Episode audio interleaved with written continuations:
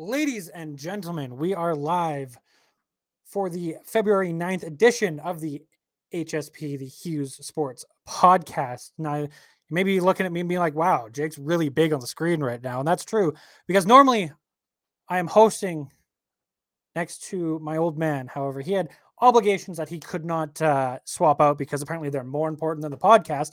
So today I have brought with me a gentleman named DJ and Cam uh, who are lifelong Canucks and or Lions fans, and we're gonna have a chitty chat about the news over the last week because you know there's nothing ever exciting going on in the Vancouver Canucks world. How you guys doing?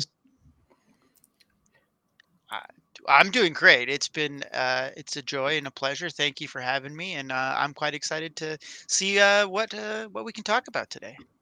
Yeah, I'm doing great here as well. I appreciate you having me on, and excited uh excited to be here. Long time listener every episode so far. And I, I uh, appreciate that very much. I uh you know the old man couldn't make it so he had to have two people to fill his shoes. So yeah he's, got, he's, he's a very boisterous very loud human being. So i need to make sure that um that we had you guys i had at least two people on to change this. sorry i'm in the middle of trying to figure something out and i can't. Just for everyone who is watching below me is cam. Cam say hello Hello. Across from me is DJ. DJ, say hello. hello. Perfect. Now you guys know sort of their voices. You can uh, chat with us. If you are watching live, please do drop a comment in. We will get to your guys' comments uh, as we can uh, going through the show today. Um, big thing if you are watching or listening, please subscribe please hit the like button. Please leave a comment. Anything really helps. Um, it seems silly, but the Google al- algorithm, Apple, they all love it when we get those thumbs ups and the stars and um, tell us what we're doing wrong. Uh, we also recently just launched. Um, this has been in the works for a little while. Um, where did I see it? I had it here. No, I don't have it. Oh, there it is. HughesSports.ca. So every week I will be posting a Jake's take on everything um, I see and just commenting on things. Um, the old man will release his old man's weekly wisdom, wisdom of the week or weekly wisdom, one of the two every week as well, where he'll rant and rave about being uh, crazy old guys. So please do check that site out. Um, I'll post a link uh, with the video or the podcast if you guys are listening. Um, first things first, we did a Twitter poll this week. When did I post that? February 5th. So four days ago. Um, I'm going to pose the the Twitter question exactly how I did to the the fans, uh, so we can discuss. Um, sounds like Bo Bo Horvat signed a long term deal with the New New York Islanders. Eight by eight is what I'm hearing. We now know it's actually eight and a half by eight. So, Canucks fans, would you prefer Bo Horvat or JT Miller for eight by eight starting next year? The answer, the options I gave were Bo Horvat, JT Miller, or neither for that price. DJ, let's start with you on this one.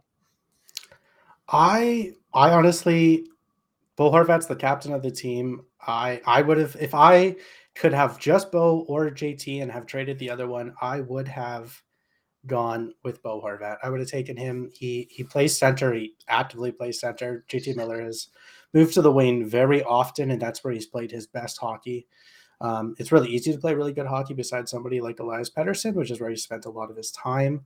Um, and I know there's a lot of issues with with JT Miller's attitude, which some some good, some bad, some I agree with, some I don't. I don't think it's necessarily bad that he gets angry. I don't think it's necessarily bad when he's yelling bombs when he's drop when he's coming off the ice.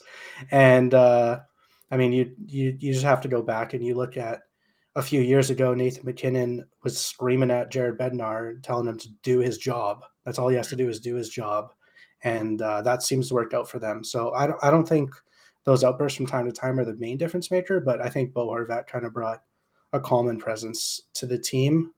So if I had to pick one, Bo. Fair.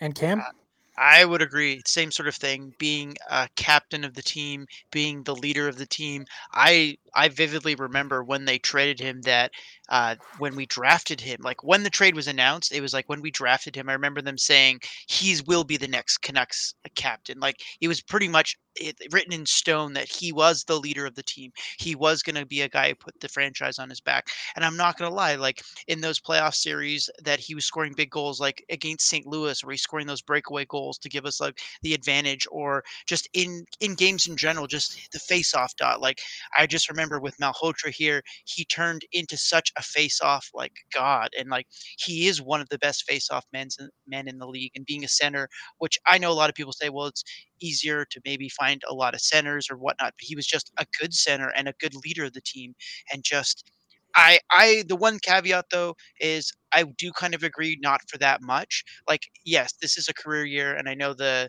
management probably was looking at getting him a very reasonable deal and he's kind of like, "Nah, hold my beer. I'm going to show you what I'm really worth." And he went out and proved it. But the problem is they'd already made their bed with Miller, which uh, I remember when we signed him, I wasn't super excited for the money and term, but I knew he was a core part of the team, and it's just it's disappointing to have to let our captain go in order to fulfill that and keep him around. Yeah, I definitely don't disagree with either of you. I do find JT Miller does have that competitive edge. Yes. That he might be able if if given the leadership opportunity with now there being a giant hole from Bo Horvat, because like you said, Cam, he was groomed by the Sedins basically as soon as he started there to be the next captain. Mm. Um, I do believe JT Miller has that presence that can, and with Rick Tocchet being the coach, a, a very similar player uh, uh to JT Miller, fiery, never never say die, but occasionally you know snapping st- sticks on the bench. Maybe Bednar can or not Bednar. Wow, um, Tocchet can bring it out um, of JT Miller. So the poll on Twitter. Who do you think won? I know, uh, Deej, you already said you looked at it. Cam, who do you think won that poll? Won the trade, you mean? No. So who do you think? Wh- which option do you think oh, won the poll? Oh, of, of those three options, Ooh, yeah. I would honestly, I'd say Bo. So. Wow. It was a tie. It was a tie. We only had uh, we had 26 votes on it. Uh, it was a tie at 42.3 percent for JT Miller, and neither for that price. Bo only got 15.4% of the vote, which is kind of shocking which, to me because I thought there would be more Canucks fans reading it on Twitter. Um, but it might also be a lot more just hockey fans, uh, people who don't have the connection to Bo that the Canucks do. And I could see for eight and a half for eight, I could see that being a big deterrent for any like non Canucks fan to see that like, ooh, Bo's not worth that, which mm. fair enough. Well, and big thing right now is that we don't. There's no cap certainty for next year. There's True. all sorts of rumors. There's all, all sorts of innuendo and talk, but we don't know what the cap looks like next year. The PA just hired a gentleman. Uh, they poached him from the Biden administration, um, which is kind of shocking.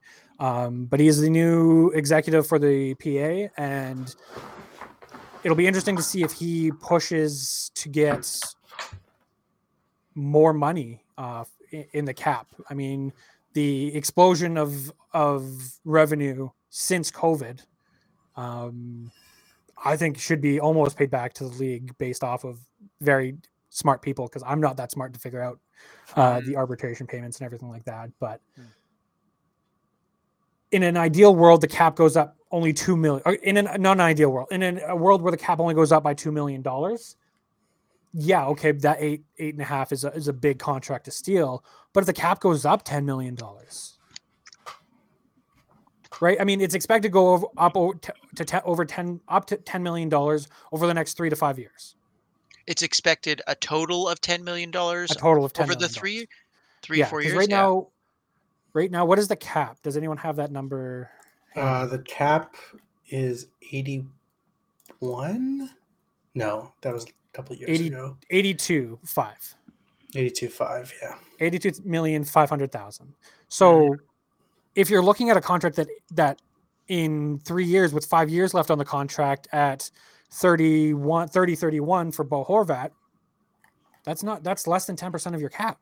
Yeah, very true. That's what mm-hmm. uh, math is hard for me right now. Mm-hmm. Um, what eight and a half to eight, eight yeah to 93 you mean roughly yeah, nine. Yeah, nine. Uh, about nine yeah, percent of your cap. Yeah, eight, eight, nine percent. Sure.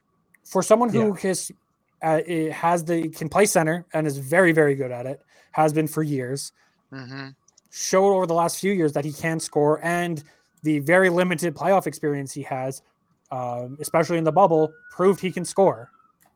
He can he can do it. So, is that an okay contract? Is that a contract we look back at in three years, four years when the cap's gone up? That hey, look, we we did a really good. They did a really good job in, in on the islands, right? Like Lou Lamoriello knocked it out of the park. So Mhm. it's it's very early to tell, um, especially with these types of contracts. The pick And is now- where everything changes for that draft for the trade. Yeah. Exactly. And they are I want to know what you. Oh, go ahead, Deej. I was gonna say the the Islanders are relatively an old team too, though, so they have a lot of contracts aging out, um, Mhm. which is both good and bad in, in this circumstance. Because when you look at a team like the Islanders and this contract for Bo, they're going to be paying him eight point five coming up, and he's going to be making that for his 34, 35, 36 year old season. Yeah. But a lot of those other guys that are currently signed are going to be gone. So they don't they like won't have Anders Lee at that point. And if they do, it's for a lot less than the seven million he's making. They're not going to have, Yeah. Um, like Matt Martin. I know he's only one point five, but like they got a lot of really old players on that team. That Is, that is Brock gonna move Nelson a on, little bit older too? Brock Nelson is thirty one as opposed to Bo's. 30, Oh, okay. or I didn't realize he was 27, much so- younger. Yeah. What about Barzal? How similar are Barzal? Because I think Barzal's a couple years younger than Bo. Yeah. Barzal is twenty five years old. Yeah. And so he's two years younger than Bo, and he's making nine point one five. So it's six hundred. So much money. But this is the thing, though, $600,000 like, more on an eight-year struggled- contract starting next year. So Right. Yeah. Barzal and Bo will be together for that. And that's the thing. They've been looking for a running mate with Barzal for years. Like they they can't find anyone to catch up with him. Like I know a lot of people are like Barzal's a bust. Why are they paying him so much money? It's because the man drives the play for the Islanders. I'm not even an Islanders fan. I just I've seen and heard like he's basically the offense for them. So they needed to keep him around. And he just has no one to like keep up with him. Like if he makes a break out of the zone, like he's just so fast, eh, but no one is really with him. So he's in the offensive zone kind of by himself. So if Bo can kind of keep up with him, like they might have a little, even though they both play center, like on a power play or something, the two of them kind of working together Well, might and be a thing. Even still, even though they both play center, they've been playing together uh, the Which first two games, Yeah. and Yeah. including the, the uh, third game here with uh, against the Canucks. That's going on right now. At the end of the second, it is four to two or four to three in- for the Islanders, Oh, including- including including a goal for Bowie Horvat, which Oh, good for him. assisted assisted by none other than Barzal, actually. Who also Barzal has breaking down the wing and passing back to Horvat. So there you go. No, just I think we think were talking about. I think the biggest thing for these guys right now is to build chemistry with each other for Barzal and Horvat. And honestly, like it sucks to see Bo Horvat go. I hope, the, and it's going to suck for our draft pick that we get or potentially could get uh, from the Islanders. I hope they go on a run. Yeah. I'd love for Bo to go turn this team because this team they weren't scoring like at all. The Islanders weren't scoring. Um, and now, I mean, they've scored two goals a game, at least two goals a Yeah. game since Bo has been back. Exactly. So, or since Bo uh, moved there. So, um, speaking of that trade, we posted a poll on Facebook quite a while ago, January 31st. Um, it was just after the Bo Horvat trade. And how are you feeling about it? Options I gave were we won the trade, we lost the trade, and too early to tell. Um, I think we've already kind of discussed our feelings on this. Um, what do you think won the poll? DJ, did you see this one? Uh, no, I did not. All right, DJ, let's see which one you think won the poll. I think the poll is probably we won the trade. And Cam, what are, what are you thinking? I honestly, I think the Islanders won the trade, but that's because I'm a Bo fan. So So n- neither of you are correct with what won. The too early to tell is what won by a landslide. Um, I don't know how many votes. Tw- uh, Fifteen votes. Eighty-six percent said it's too early to tell. And I mean, Cam, you you mentioned it. The biggest part that's a question mark is the is the draft pick. What is that draft pick going to be? Yeah.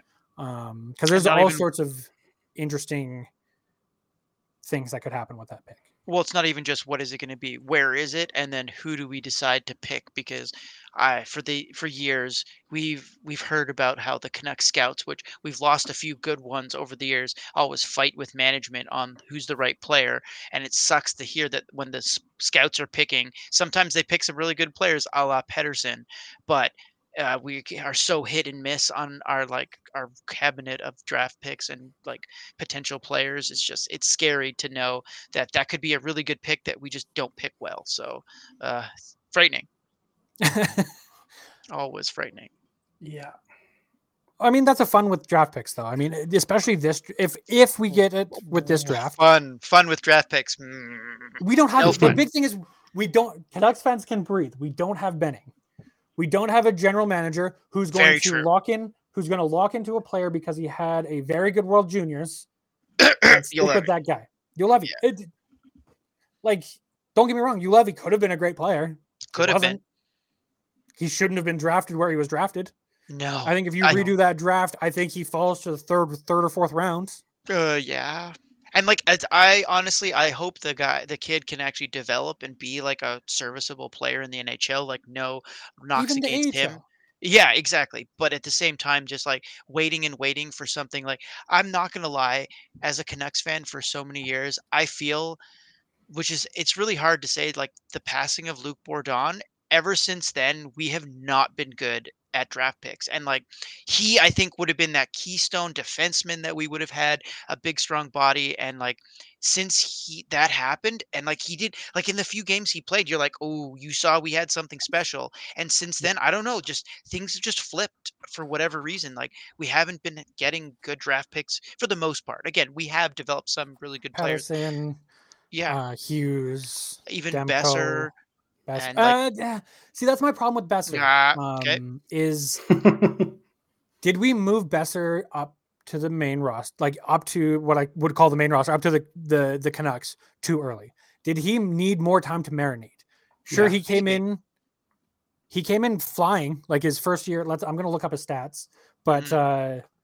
uh, uh, he came in fantastic. And what has he done since? Right, like that first year, 26 17, nine games played only, five points. Not too too bad. Uh, four of those were goals. which is what we need always yeah. 17 18 played 62 games, 29 goals, 29 26 goals. assists. To be That's fair, his- I, I, I still think Brock Boeser would have won Rookie of the Year that year. I think he would have won Mm-hmm. the Calder. And then the only reason he didn't is you said 62 games. He missed out the last, Yeah. I think it was the last 20. I don't think he missed any before. Maybe he missed one or two and it was an 18 game injury, but he got checked uh, by, I want to say it was like Matt Dumba, but I could be way off on that. But he got checked by somebody into the gate as it was open and he hurt his back and he missed the rest of the year. He ended the year with 29 goals. And I think if he had hit 35, Yep. 40, he would have he would have won Calder. And then at that point, it's like it's it's hard to say, hey, this guy who won Rookie of the Year, we brought him up too early. But at the same time, I don't know if it's just injuries after injury after injury, or if it's just something that something else. Maybe maybe he would have been like he could have just been better the following year if they just let him play another year with the AHL team. But there's definitely something to be said about he I, he did have a great rookie year, but I'm I don't remember who he played with that year, and that's also a huge part of it. Mhm. Well, yeah, I well, mean, health that's- health has been his big problem. Like Yeah. as skilled and as talented as he's been, like it you can tell even in some games where he comes back from injury, he's like laboring or he's not as strong as he could be. And like I'm not gonna lie, hearing all this stuff about the medical staff with the Canucks, it's like, are they rushing him back before he's fully healthy? And like having Mhm. worked in junior hockey in those situations, uh, you know players definitely want to like get back in the game and it's part of the duty as the medical staff to make sure they're okay. Like my big thing was concussions. Like guys would try to cheat the system and like i learned a lot of tricks on how to like really cheat them or like check them for like how good they are because there are a lot of ways to do it but do people are they really diligent? And especially at the pros being a junior like trainer it was different different because those are younger guys you have a little bit more authority whereas like in the pros they're making millions of dollars there's a mm-hmm. gm that's pressuring you there's a coach that's pressuring you i need my best guy so But- it's you wonder but isn't that Yeah. what a, a, a me- the medical staff should be doing? Is pushing back to those guys and being like, look, we can have him come back, but he's not 100. percent But the thing is, though, they probably do, and then the GM or coach just says, "I don't care. I need him now." It's like, is he good? I'd rather have him at fifty or like fifty percent than you us waiting another two or three weeks when we're in a playoff run to get him back to eighty or ninety. And it's like, and the the player always wants to go back, and then that's that says something else. If the player doesn't, then it's kind of like, are they really hurt? Do they really care? Do they want to be here? Like, there's so many other team dynamics that go along with that. So, like as the medical staff it's always you kind of are just of an advisor. Like you really are a very informed advisor. And at the end of the day, the player makes the decision and the coach and the management make the ultimate decisions as to let him go. But as a as like a trainer, you definitely could be like, I fully believe this guy should not be playing. He is at a bigger risk to be done for longer or get more hurt or not even be worth the money you're paying him kind of thing.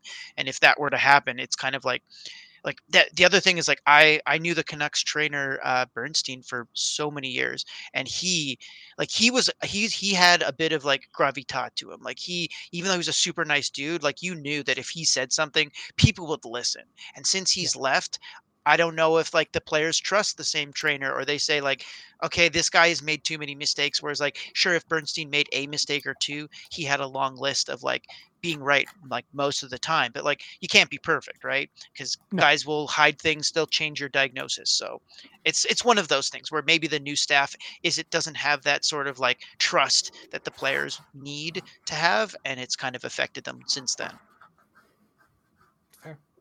Fair, fair. Um, going back to Brock Boeser a little bit here, he's yet to play a full season. He's yet to play 82 Yeah. games right uh, in a Mhm. full season. And talking about the the injury issues, I mean, we know um, Quinn Hughes talked about uh, Pearson's what should have been a what should have been what a four week injury is now he's out for the season. He got his injury back in December. Was it November, or December, November. I want to Yeah. say. November? He Yeah. he was supposed to be back in the, like early New Year, and he's now out for the season. He's had to have multiple surgeries. Um, but this it. is like misdiagnosed from like a year or two ago right as well like this isn't like a, a current thing so Yeah, it's something So that's been sad. bugging him, and then they took us. He got a surgery, and now all reports, uh, Dhaliwal, Rick Dhaliwal on Sakaris and Price, uh, mentioned that uh, he saw him with a, I can't remember what they called it, but basically it's an IV that he walks around with that's connected to a pump that's pumping I- IV antibiotics. Shit. oh my like that's so So- i feel so bad for him Yeah. And is it like? Don't get me wrong. I understand medical team might have screwed up diagnosing it, and it got worse, and that's why they had to do surgery. Sure. But how much you want to bet? Like we all know these guys are super competitive. Like oh yeah what is it? Zero point zero point zero five percent of all hockey players in Canada in the world make it to the NHL. hmm Very even Yeah. less of that have a career as long as uh, Tanner Pearson is. Even though I'm not a huge fan of him, he's an NHLer through and through. oh he has the talent for sure yeah do did he try to push himself to come back too early? Did he start sweating? Like you know what I mean? It's so easy for these the the this the talent, the skaters to be like, well, no, I can't just be sitting around. I need to be doing something. As soon as you start sweating in that, it gets infected. hmm it it's also it's very easy to to kind of like it feels fine right now right? Yeah. uh, let's this isn't the case he didn't break his hand but let's look at just very simple case of like you break your hand you know it's broken. Like you can feel it. You cast it you you move on. When it comes out of the cast it probably takes a couple days to to get feel like start to feel normal but as soon as it feels normal like you want to be out there you want to be holding that stick you want to be taking those shots you want to be like doing whatever but all it takes if, if you don't actually give it the full time all it takes is is uh one one player coming up and stick tapping you honestly like you your stick handling is the hand comes up it hits your hand and now it's like it's bad again. But you feel good but even though the medical staff is like you need to sit for another week man like Well, the other thing is like you. This is the, like if it was an injury from let's say a couple years ago, where like the team was still like really close, and it's like you want to be helping the boys, you want to be helping the team, you don't want to be sitting out, you want to be like helping the success, and like sitting on the sideline is kind of like itching at you, so you definitely want to get back in. It could be a combination of that, or like like you go through a lot of different tests like showing that you can stick handle but maybe like all of it's painful but you're sitting there i can do it but like it's uh, like a six or a seven on the pain scale but you're like just give me like tylenol just give me the cocktail or give me the shot whatever it is and i can get through the games but like secretly it is kind of festering or it is still open or broken or whatever it is because like yeah blood flow once you get the blood moving it technically is supposed to help but if it's like as you say like whether it's like a broken open wound or like a broken bone it's like if it's not getting the rest it needs and it's constantly getting hit like even as you said like if it's kind of like a fracture and he's getting tapped in the stick and it's going up his hand and it's like ah okay whatever and he can't do what he can do it's like what do you do right? Like he's still a like a, a high priced player on a team that he needs to be contributing and he wants to earn his pay you'd hope and it looked like he was wanting to do that and it's just it sucks to see that that's kind of where it ended up where it's like whatever it was whether it be medical staff mistake he pushing himself too hard a combination of two management involved tinkering whatever it was like it just sucks to see a player be removed and then players going this should never have happened because then you know Yeah. trust is clum- crumbling in the dressing room Well, and like Hughes isn't one to speak out. He's not a JT Miller or a. I'm trying to think of someone, a Matt Dumba, who will say things that's on on his mind to, to make a point to his team. Exactly. For Hughes to say have to say something or want to say something, or maybe he didn't even mean to say it. It just was the first thing that came out of his mouth. Yeah. What like that shows a guy who's signed here relatively long term. I believe another five years, six years, five years.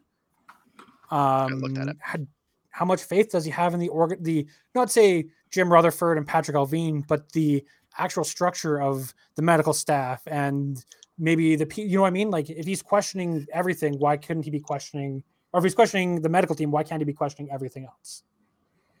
Yeah, it, it's it's four years after this year. Um, Four years just on Quinn Hughes. Um, that being said, that that's totally fair. Like when you have your star players, um, like no no disrespect to somebody like some some fourth line grinder that's that's out there grinding away. If it if it comes from them, I, I think it's less of a story. Like when Quinn Hughes is coming out, he's signed long term with your team. He's your number one D man, and he's going to be your number one D man until he leaves or retires. And um, I, obviously, the last couple years, maybe not, but like he's going to be your number one D man for a long time. And if he's openly speaking out against your medical staff, and and there's a lot of cases in the past where like this has happened, and then like we were just talking about with Boeser, you look back at the injuries and when he comes back, and he came back, and then his wound opened up at the beginning of this year, and he had to take more time off. Like it's it's it's a lot of these situations, and it, some some onus has to fall onto the players, but depending on the severity of it, you have to like your medical staff has to pull um has to be able to have the capability to pull players and just tell players no um, Yeah. even even as much as you want like my big one that i think about anytime i think about this and this this falls into the nfl so it's not, I was just thinking huge that too. is it uh, robert griffin the third That or t- uh, Tua this year Yeah. with the, Oh, the two back-to-back yeah. concussions. I I'm not gonna lie, being a tra- like a ex trainer and watching that first hit and knowing he came back a week later, I was like, "What are they doing?" And then he got another concussion. I was like, I saw this coming. Like I couldn't believe it. yeah And that that's the thing is the fans watching. Like I don't watch the NFL all that much. I keep trying to get into it, but it's hard because the, the hockey season is started.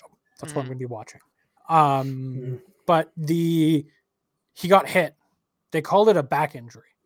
Yeah, The already medical staff call it a back injury, not a neck or spine in, or a, a uh, concussion. or concussion yeah how, how sorry in what world can the nfl or the nflpa or any association step in and be like no mm-mm. the most powerful sports league in the world.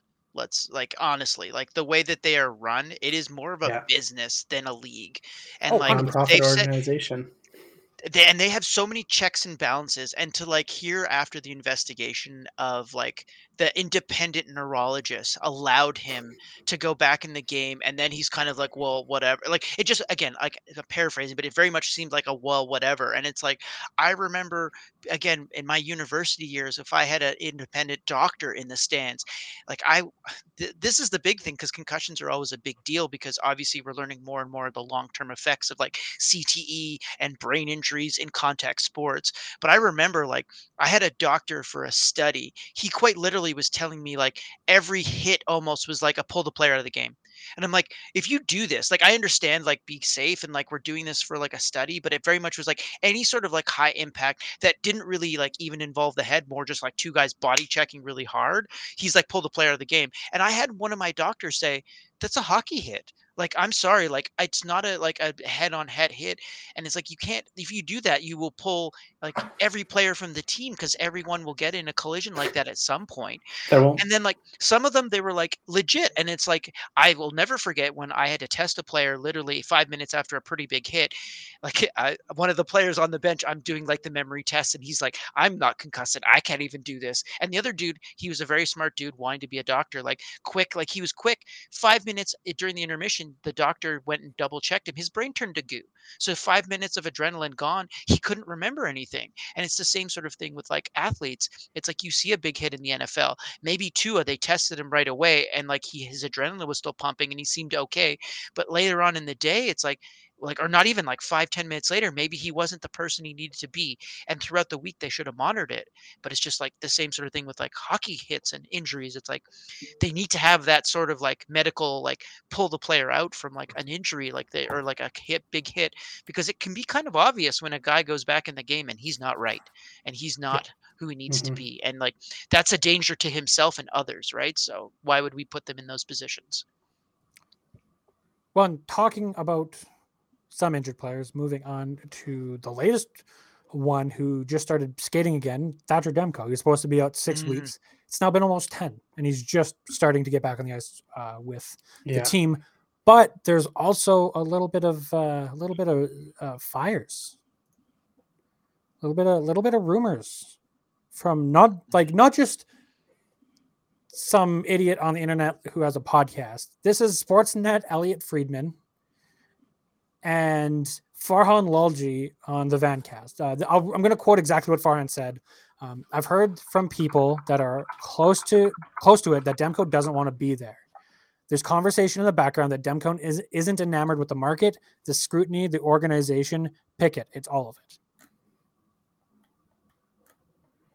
now is that something more so to the not success of the team or is it truly what he feels I believe now again, this is all this isn't my reporting. This is people who are close we have sources inside the team speak with the players on a on a daily basis or monthly basis, weekly basis, whatever it is.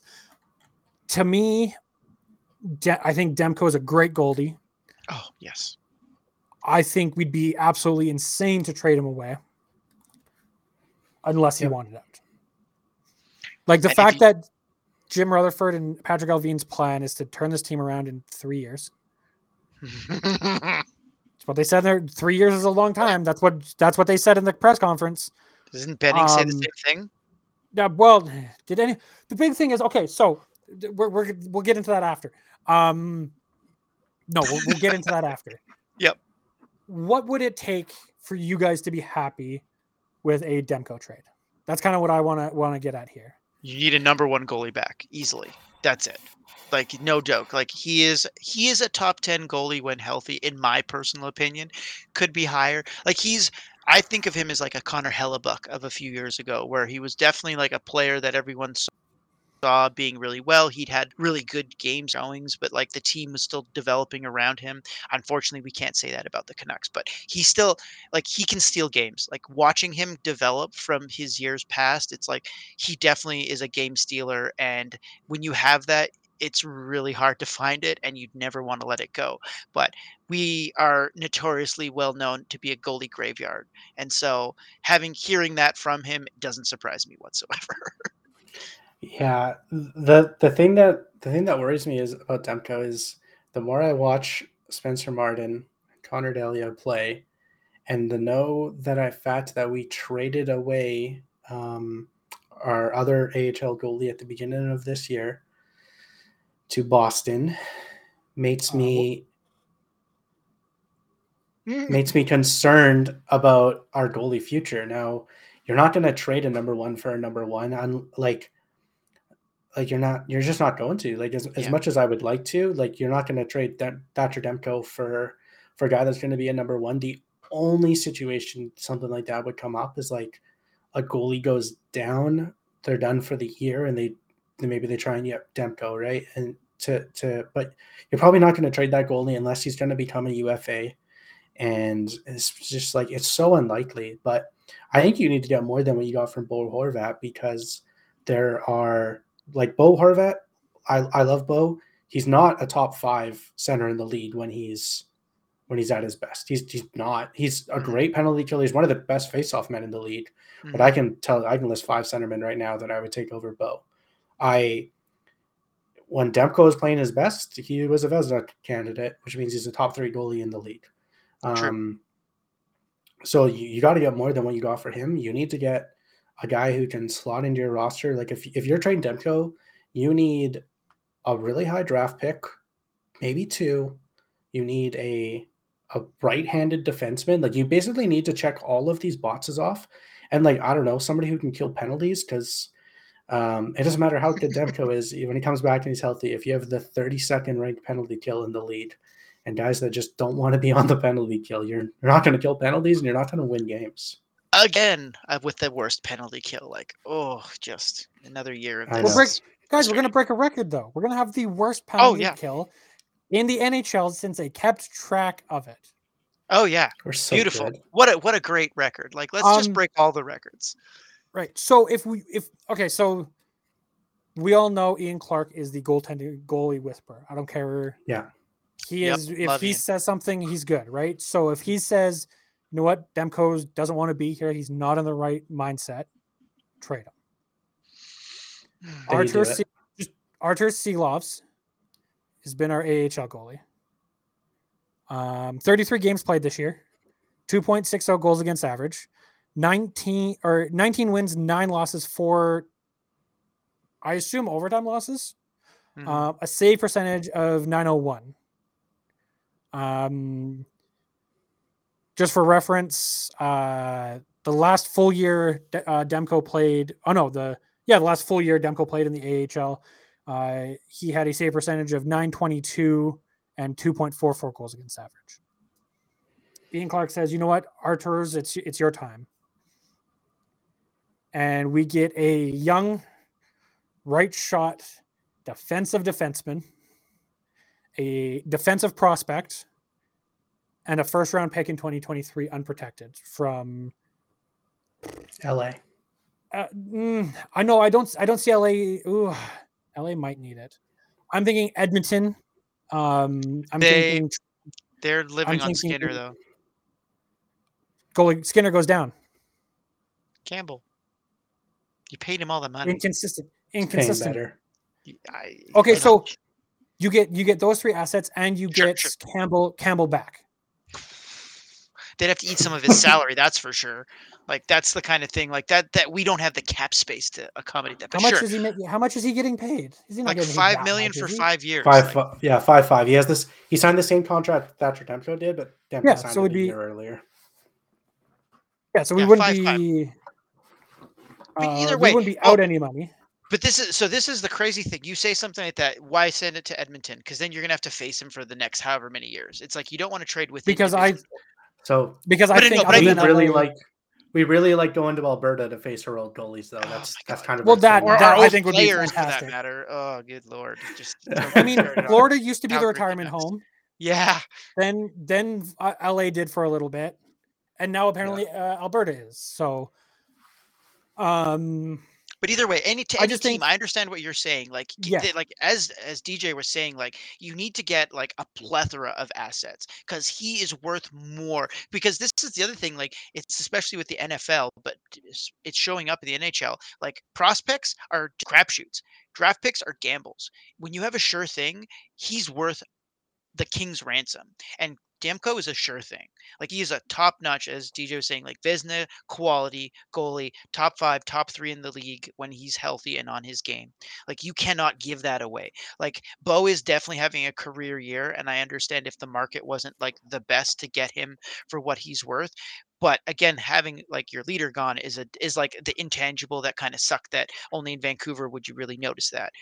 But for Demko, it has to be like as you say, it has to check all the boxes. It has to be basically your wish list of a retool. Like as you say, right-handed defenseman, some sort of power play or penalty kill specialist, some assets to go, and a draft pick, and then maybe more. Because why would you not get as much as you could for one of the better goalies in the league? So, oh, just it hurts me to sit, think about it and talk about it because I've lo- Yeah. I've watching him like develop into what he is. It was like the Schneider Luongo days where it's like we had two amazing goalies. Which one do we keep? And then it's just like we burned that into half. Like oh my god. But did we? Because I mean, we got rid of Schneider at an all-time high. We turned Schneider into Bo Horvat, who we just turned into uh we don't know yet. Aatu. I don't know. Is it Aatu Ratu or is it Aatu Rati? Because I keep getting multiple people saying different things. I want to say it's pronounced Ratu, but I I thought it was pronounced pronounced 'cause Ratu, it's- so- look, yeah, it looks like But, like- Rati, but it's Ratu. They call they call So- him the rat. I saw so. That's amazing. Um, but if you look at like that trade tree, which I'm pretty sure stems from uh, the original Luongo trade, all Yeah. pieces are still involved with. I could be wrong on that, but I'm pretty sure it does. Um, or it's either that one. I ke- I watched them a lot of them from Steve Dangle. It's either the original Luongo trade or the Daniel and Henrik draft trade Yeah, that uh, it's still a part of. But we turned Schneider into a number nine pick overall, mhm, Yeah, something like that. number Yeah, nine overall. and then we then we traded that pick, that pick which turned into Bo Horvat, who's a hell of a player. We got six seasons out of, and then we Mhm. turned that player into another first round pick, uh, a middling, I would say a middling to top end prospect, and uh, a capped up. Let's be honest, that's what Yeah. Villiers is. Yeah. Um, Mhm.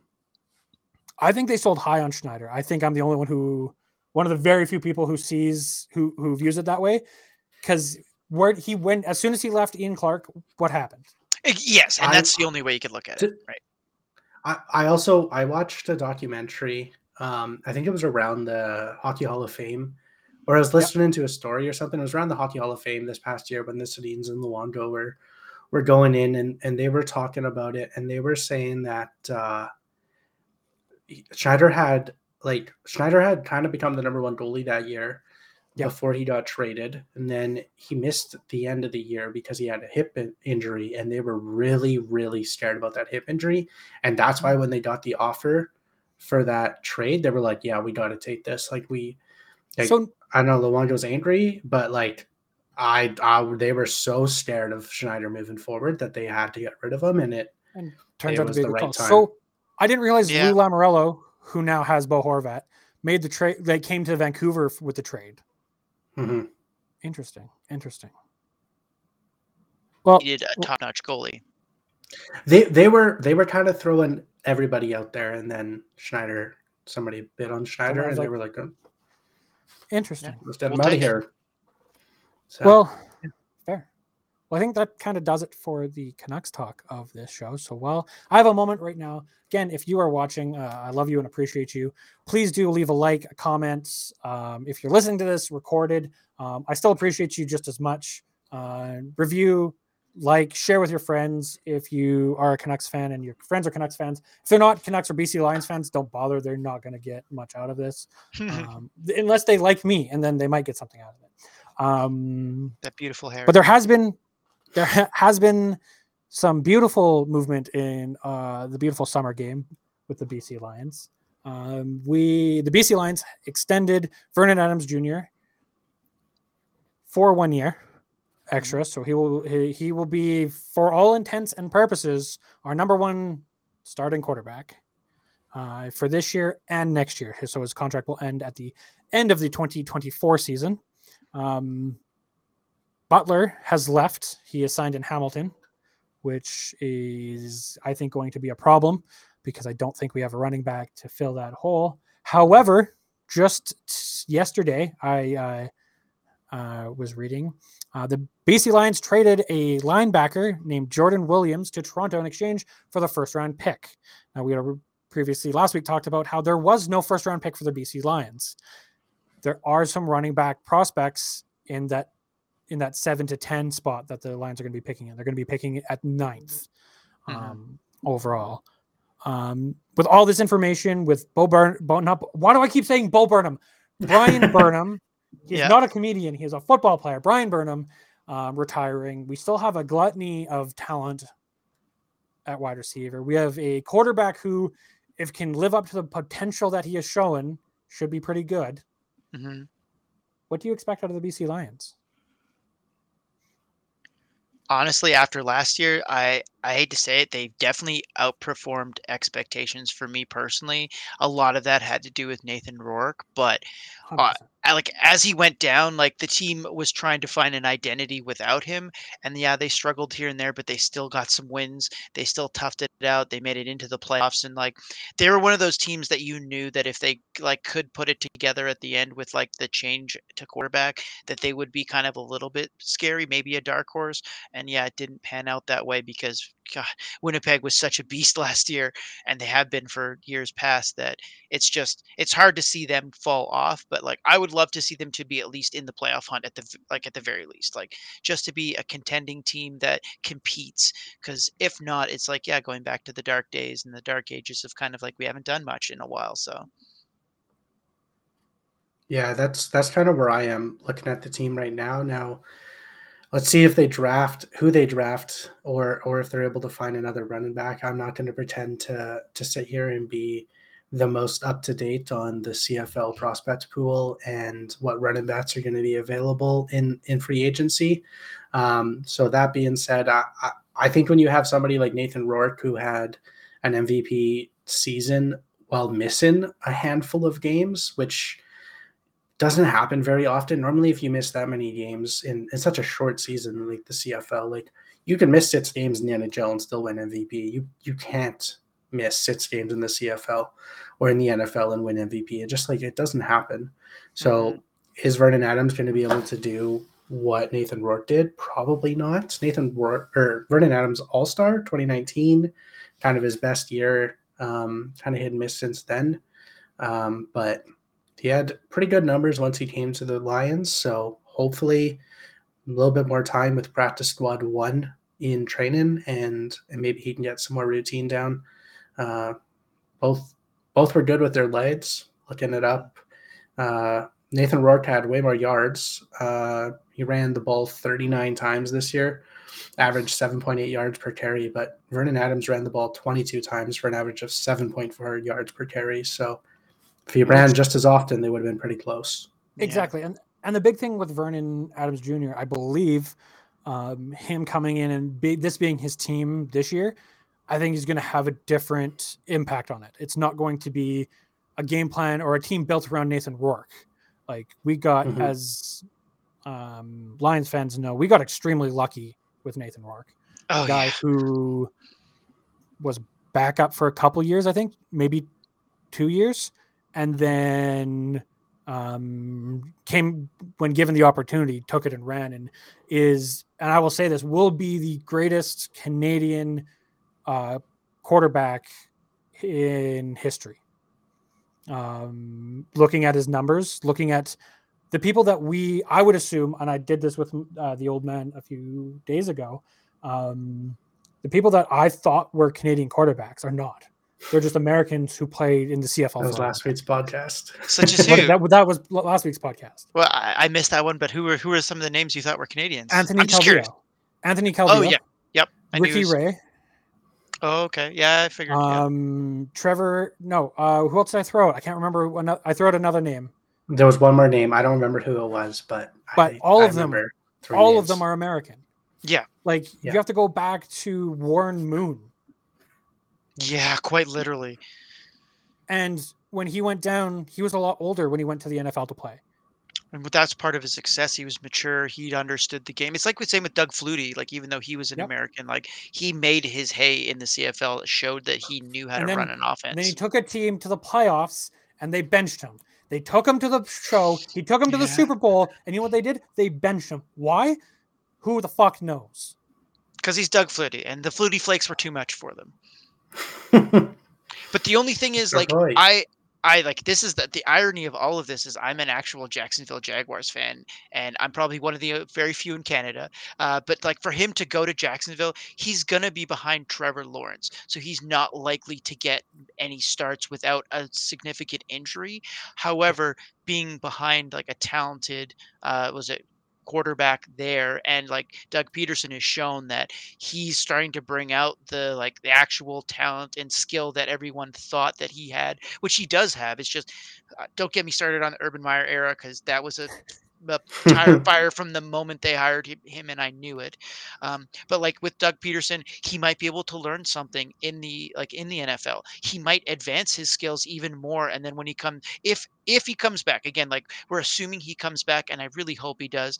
But if he stays there, power to him because that's the better league to be in for money and whatnot and just clout.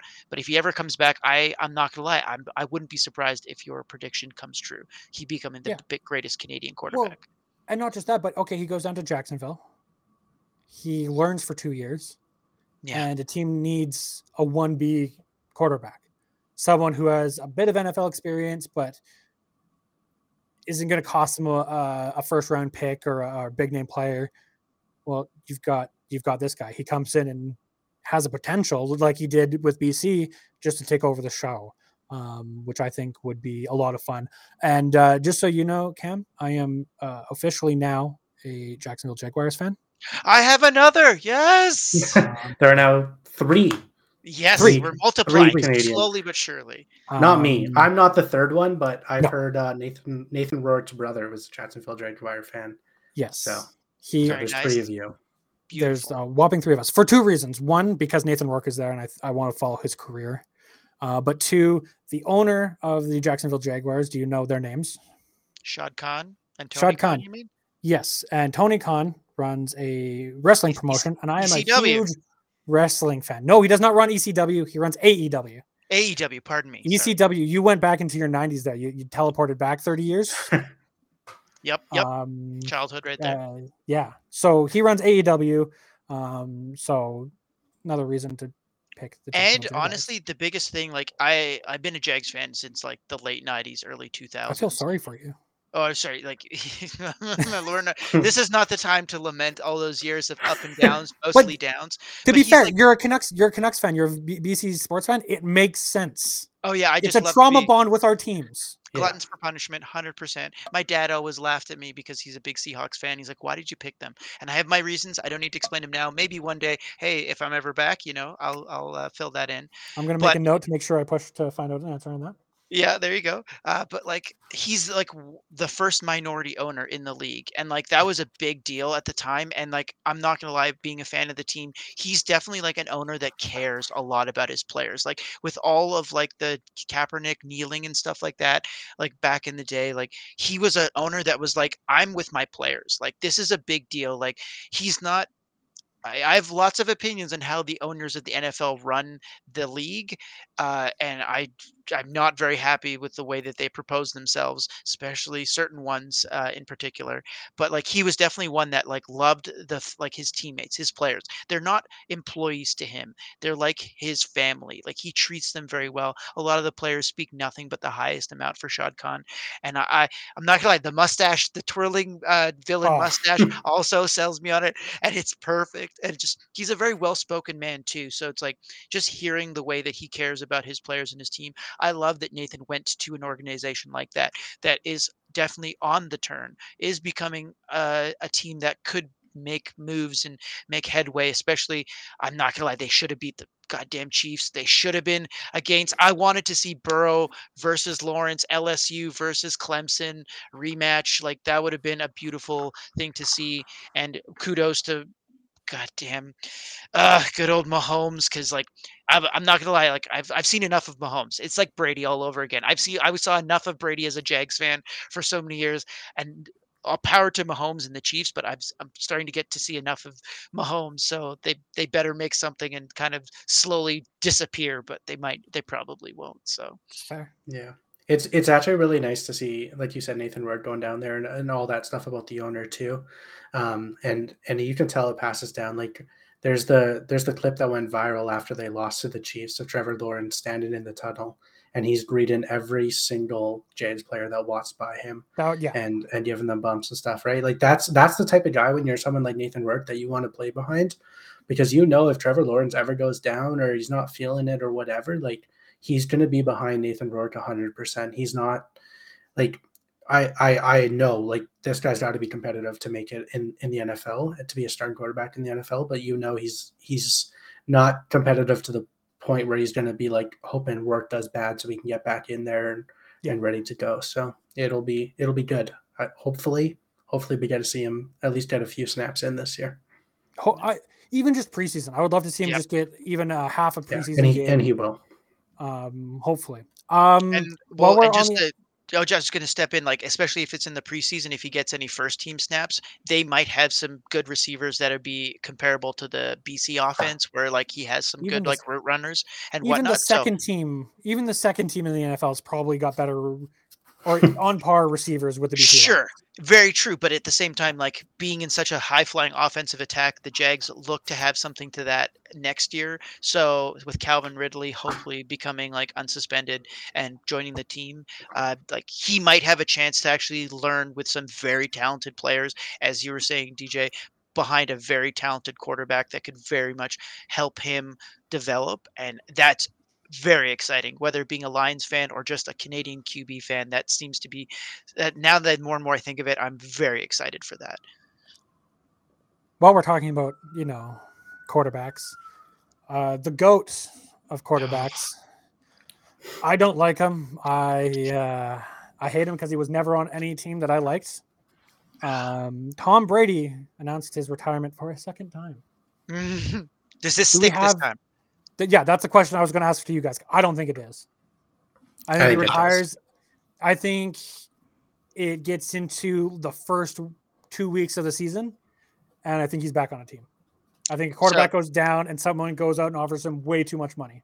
Conspiracy theory: they're not allowed to talk to him before March fifteenth if he was signed, and that remember, uh, if you guys know that uh, the Dolphins got penalized their first round pick this year for the tampering, so him retiring, yeah. I don't know. Like, I again, this is just a personal conspiracy. Does he do this to be able to talk to teams early, to be able to find out where he wants to go next? Because a lot of people are speculating him going to San Francisco, his hometown favorite yeah. team. Like the the big thing I've always loved hearing is he was in the crowd during that Dallas Clark, uh, or not Dallas Clark, uh, the end of that Montana in the back of the end zone touchdown. Oh, I can't even remember his name again. It's not Dallas Clark. Dwight Clark? No. Uh, famous NFL tight end. Anybody help me out here? I'm not sure. We're looking yeah, at people who are not uh, good with names, I don't think. And it's sad. It's, I feel really bad because he's just passed away due to ALS. Or again, Ooh. I say that, I, but either way, he's passed away recently. He's definitely like he was in the crowd for like a very famous San Francisco versus Dallas touchdown. And so, like him being a big 49ers fan, love to see him come back. But as much as I've hated Tom Brady when he was a a New England Patriot for all those years. He crushed any Peyton Manning dreams because I loved Peyton Manning because the sheriff. I'm not gonna lie, for years I've loved the sheriff. Seeing him on SNL, if you ever remember that skit of him teaching the United Way kids and like throwing kids at if Jake, if you haven't seen it, you need to look it up on no, YouTube. Just him like I'm gonna send it's it good. to you. It's like it's most good. hilarious thing. It's like Manning being like the worst coach in the world, but it's just mm. his comedic like you can tell his comedic timing, especially with the oh, Manning oh, yeah. cast. Amazing popular player and seeing not him basically never seeing him win the three, four, five Super Bowls he could have because of Tom Brady or because of the teams that he was against like always made me sad but i cannot deny like years like having him removed from new england he cannot deny his like his success oh. like the moment he goes to like tampa and they win it's like and new england has floundered since it's like it shows the Belichick yeah. is keeping them like he's keeping them alive. Like New England is nothing without Brady, but he's still keeping them good. But Brady can go to any team and just turn it around. It's like you can't deny his like talent, his leadership, like the uh, like you love to do it, the let's F and go like thing. Like who wouldn't want to get behind a guy like that and just yeah if if he goes to the booth, which he's signed to do, like I could see him being like a Tony Romo, very charismatic, very well spoken, breakdown plays. Like he's just that intelligent and like that successful. Like why wouldn't you want him to be Oh. contributing to the game, right? So whether he's in it or not, he will always be a part of like the Well, because if he's football. if he doesn't play, I believe he has a standing contract with Fox. Yeah. a Um, so no matter contract. what, Yeah. No matter that's what, we're going gonna pay him way more than he'll make playing football again. Yeah. Well, they also said the speculation for him coming back this year was because of his divorce. It's like he didn't want to give her any of the money. So if he played another year, the divorce would be finalized, and now he gets the contract and doesn't have to give her anything. So I think that was mm. another That's a- again that's a smart- That's a that's a smart It's a that's business smart move. That's a money theory. move. That's a that's a business decision. Yeah. right? Speaking of business decisions, millions of dollars will be spent this weekend on the Super Bowl in beautiful, sunny Phoenix. I don't think it's actually in Phoenix proper. I believe it's in Scottsdale. Um, Yeah, I believe so. but uh, you know, Americans have one big city and a million other cities around it, and they all combine. It's confusing, and I don't like it. You mean like Vancouver? Yeah, I don't like it. I hate it. That's why I'm in Calgary. We've got at least a little bit of space between places. There's room to breathe, damn it. We've got a lot of space in this country. But moving on. Uh, Super Bowl predictions, boys. We have the Kansas City Chiefs taking on the Philadelphia Eagles in what should be I, a uh, super fucking fun game. Should be. I I I know Cam said he's seen enough of Mahomes, but I gotta think that at the end of this game, you're gonna be seeing Mahomes lift another Lombardi trophy. I I just maybe it's just I gotta I'll be honest with you, I got like a I got a thing with Philly sports teams. I don't know what it is, but I like to see them lose. So I'm uh I'm gonna be pretty happy if I can see uh, the Chiefs lifting a trophy up at the end of this this Sunday, and I think they got the team to do it. Fair. Uh, I so this is the best part about like I'm kind of thinking the same thing. Mahomes is going to do it. However, I have been watching a lot of coverage of the NFL, like not in this past week, but weeks past. So the the first week after the championship games, they were saying like this has happened before, where you have a superstar quarterback versus the number one pass defense in the league. The last four times it's happened, the pass defense has won.